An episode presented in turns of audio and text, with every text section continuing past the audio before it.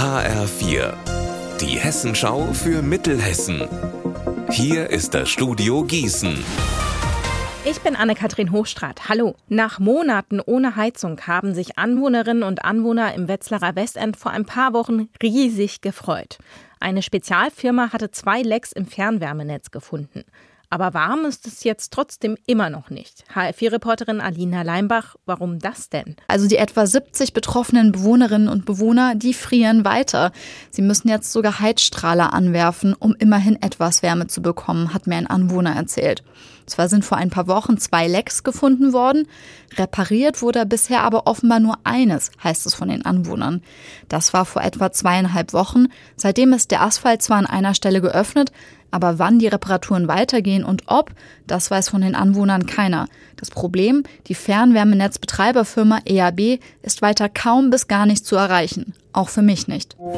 Anfang November war in Hungen im Kreis Gießen in einem Putenbetrieb die Vogelgrippe ausgebrochen. Zahlreiche Tiere sind gestorben. Damit die Seuche sich nicht weiter ausbreitet, wurde eine Sperrzone errichtet. Die hat auch den Wetteraukreis betroffen. Geflügel durfte hier wochenlang den Stall nicht verlassen und außerdem wurden Tiere untersucht und beobachtet.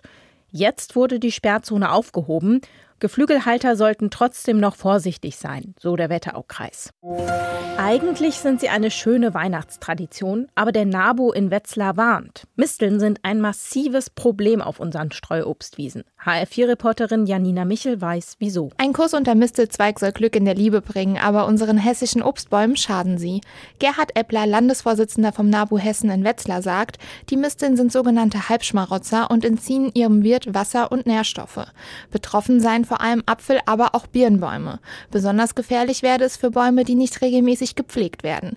Die seien aber auch der Grund für die schnelle Ausbreitung der Mistel. Auf vernachlässigten Streuobstwiesen könne sie sich besonders gut vermehren. Unser Wetter in Mittelhessen. Ein Mix aus Sonne und Wolken, ab und an ein paar Schneeflocken. So sieht dieser Montagnachmittag aus.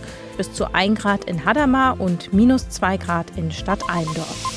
Heute Nacht ist es an vielen Orten klar, in der Nähe von Flüssen und Bächen kann Nebel entstehen. Die Temperatur sinkt weit unter 0 Grad. Ihr Wetter und alles, was bei Ihnen passiert, zuverlässig in der Hessenschau für Ihre Region und auf hessenschau.de.